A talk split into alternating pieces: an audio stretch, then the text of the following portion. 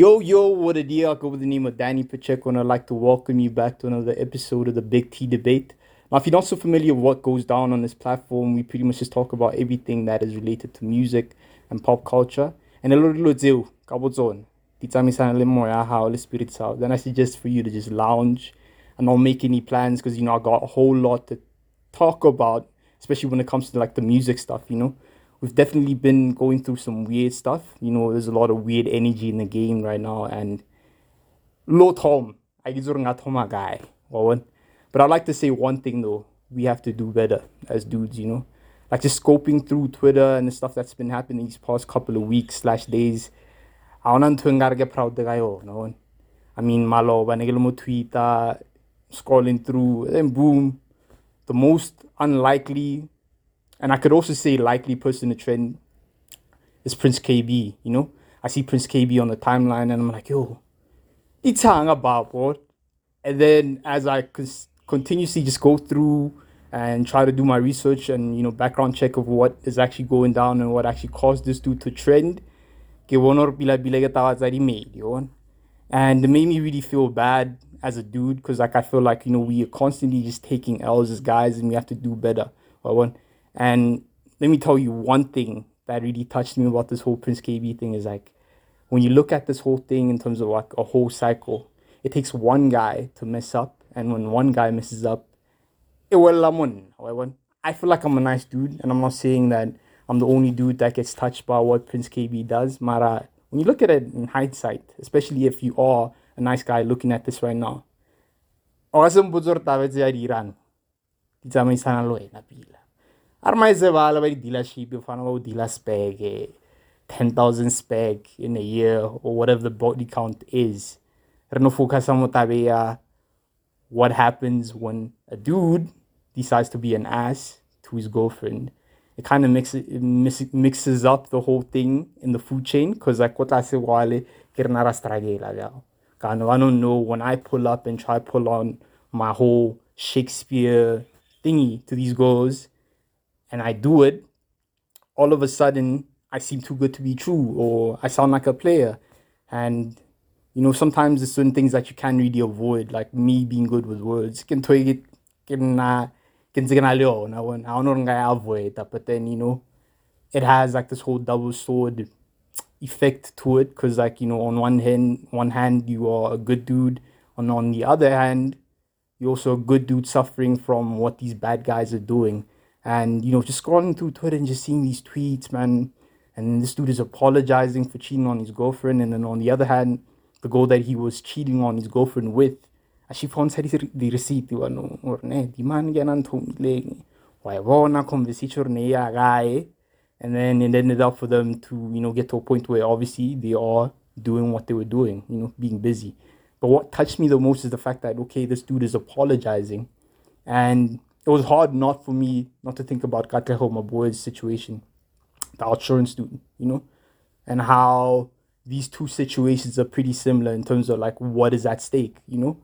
You are a big brand, you're working with big brands, and it's really hard for you not to really get to a point where you see that okay, my actions at a later stage are gonna affect my personal life. And that's what happened with that situation with Katleho, my boy. And when Prince Kaybee apologized, I started realizing, okay, maybe it may not have been necessary for him to apologize, but the fact that he's got a whole lot of things on the line, it made complete sense. Even though a lot of people were clashing with that tweet alone, like, yo, why are you apologizing? Because it's your personal life. It's not like he did something really bad, but it is bad because you know I'm not championing for people to just be out here cheating on their goals, you know. I mean, you could tell like you know that one minute one minute rant that I just had, just pretty much just trying to cover my own image, in the sense of you know, nice guys deserve to get something, but like you know, I'm I don't know Prince Kaybee that well to say nice guys deserve to get something, right?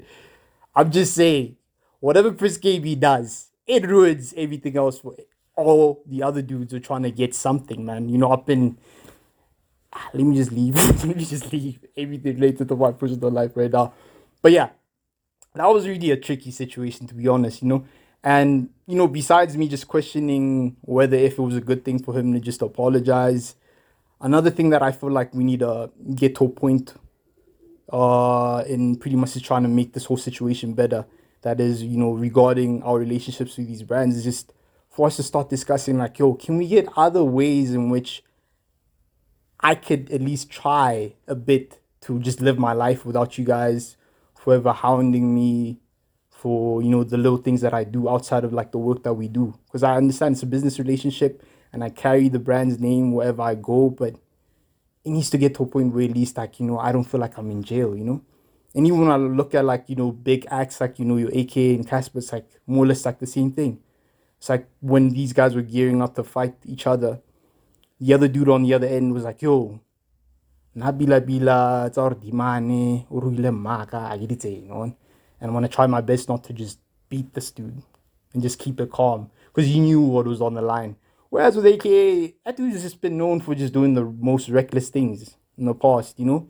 And even current days, he's been doing a, a whole lot of reckless stuff, but like somehow these brands still keep with him. I don't know if it's because of like, you know, the equity that his name carries or what, but then it's much more easier for him to just be reckless and do some things, knock a job, but then Whereas you have people like Cassper have, having to thread carefully because, well, he knows what's on the line. It's like the weirdest and most tricky situation. Anyone just thinking about that whole imaging thing that I've been talking about for a bit now, it's hard for me to just not think about Situation Kwesta, uh, Makwa, Nota, Eva Raplyf, and also just this Leroy dude that we don't know but happens to be managing Big Zulu now. It's like everything that Kwesta was doing that led up to this situation that is now a point where everything is blown up seems a bit pointless, you know, because like when you think about Mac podcast, Dima Nazama everything in his power to protect his image and also the people that were involved there life. Like he was trying the hardest not to taint anyone's image and also just protect his image in the same length. But somehow one has to die. You know, like I've seen this happen countless times with other individuals. It's really hard for you to just balance between this brand that you work for, this company that you work for, and also just keeping your whole personal life intact. I understand like he was just really trying to make sure that what we know that is Kwesta today is something that's not going to change tomorrow in terms of okay, if the allegations that were to pop up that okay, Bila Bila this whole thing of like people claiming that okay, notice the guilty party is not true. What if Kwesta himself is actually, you know, guilty? Because like now, Rawonale, this other girl that just came up on Instagram, I forgot who her name was, but she was one of these um, artists. I think she might be an artist or a songwriter that contributed to some of the songs there, or an actual song on the Dakar 2 album. And she's claiming that she never got paid royalties, you know? And then you also have Macro also, who's a guy who's just been crying on IG Live for the longest. Before that, this dude was dealing with what seemed to be something that might have turned into suicide, you know? Like he was considering taking his life because that's how hard the situation hit him, you know? And you would think to yourself, like, yo, in as much as like, you know, I worked with these dudes, I have I had some sort of fellowship with them.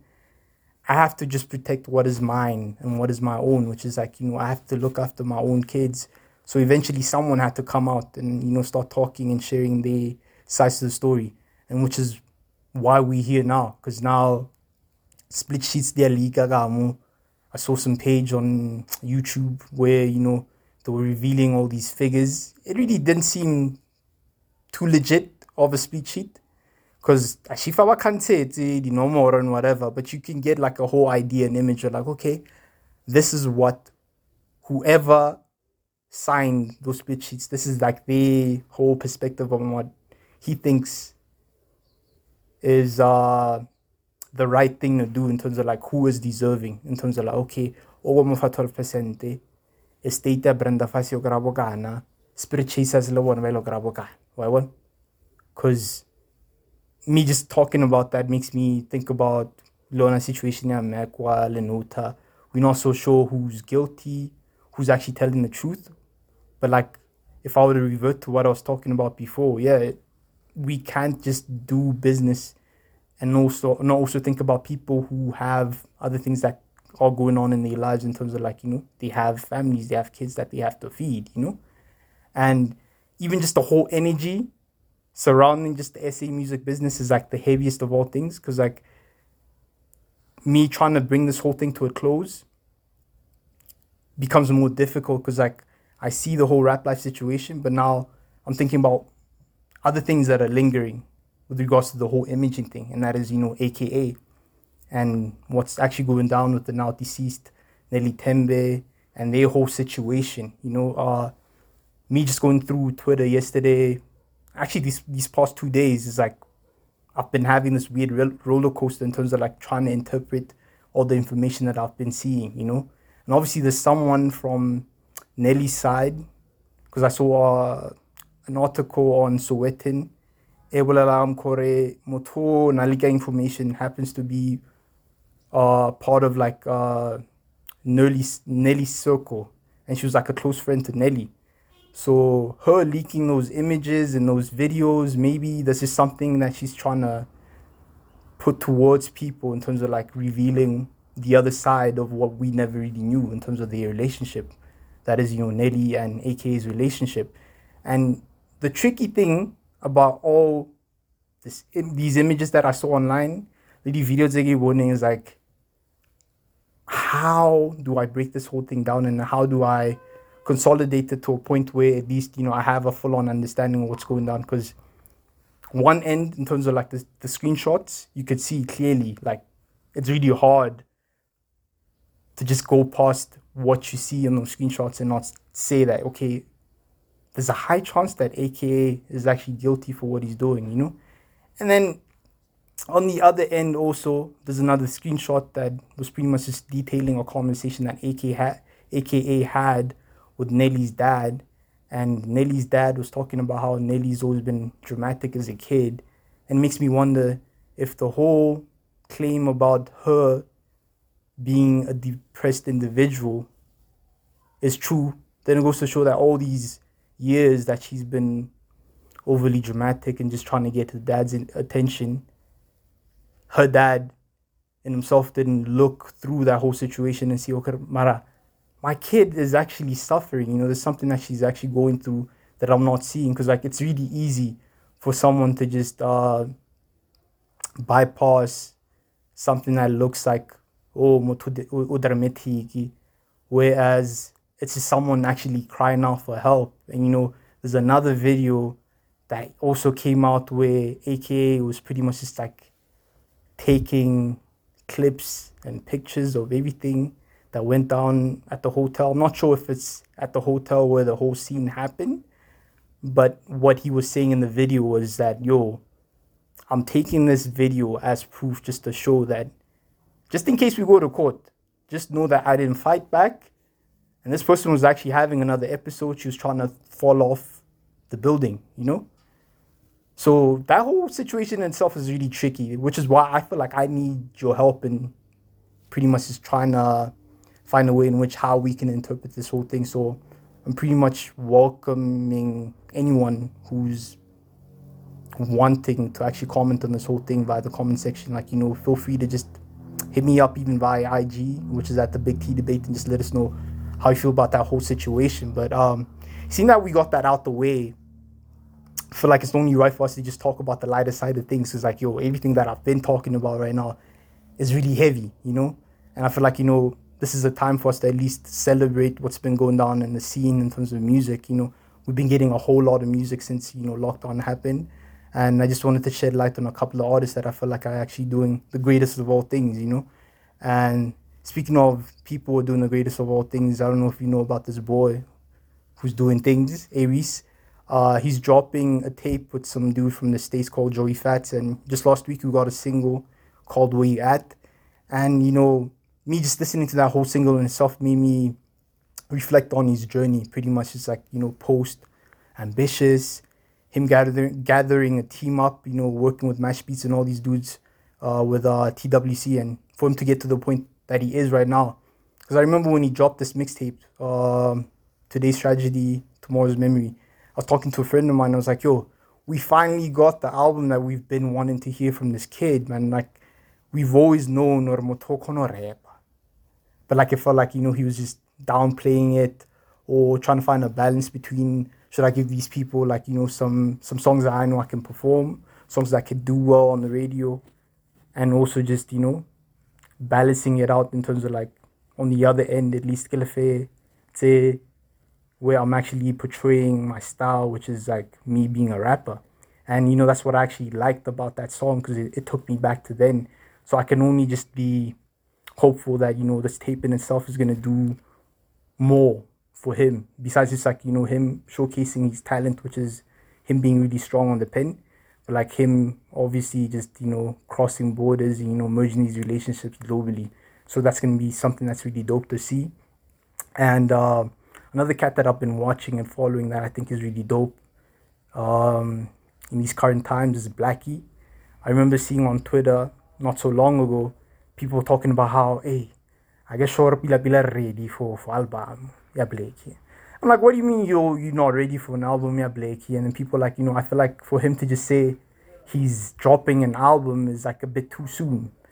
And for me, I feel like, you know, he is what's been missing. You know, we, we've been having a lot of artists coming into the game, dropping music, but some of it was not really exciting because it, it really feels like a reference of something that you've heard before. But it's really hard for me to just, you know, think about Blxckie and say, oh, I've heard this before because of how versatile he is I mean, he dropped Big Time Slapper, which is now, I think, doing like 900k on YouTube.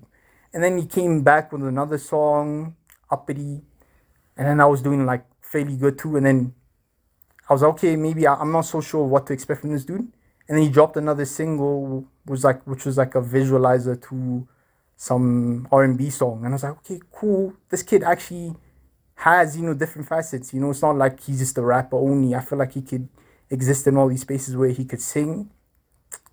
He could, you know, give you songs to bop to in terms of like, you know, if you want him to get these songs that are being played on radio or like something that you could listen to while he's performing. He has all that, so I can only just be excited, you know, to just hear what's going to be dropping to the game, you know. And you know, he also just talked about how he's going to be dropping a single with uh, Nasty C.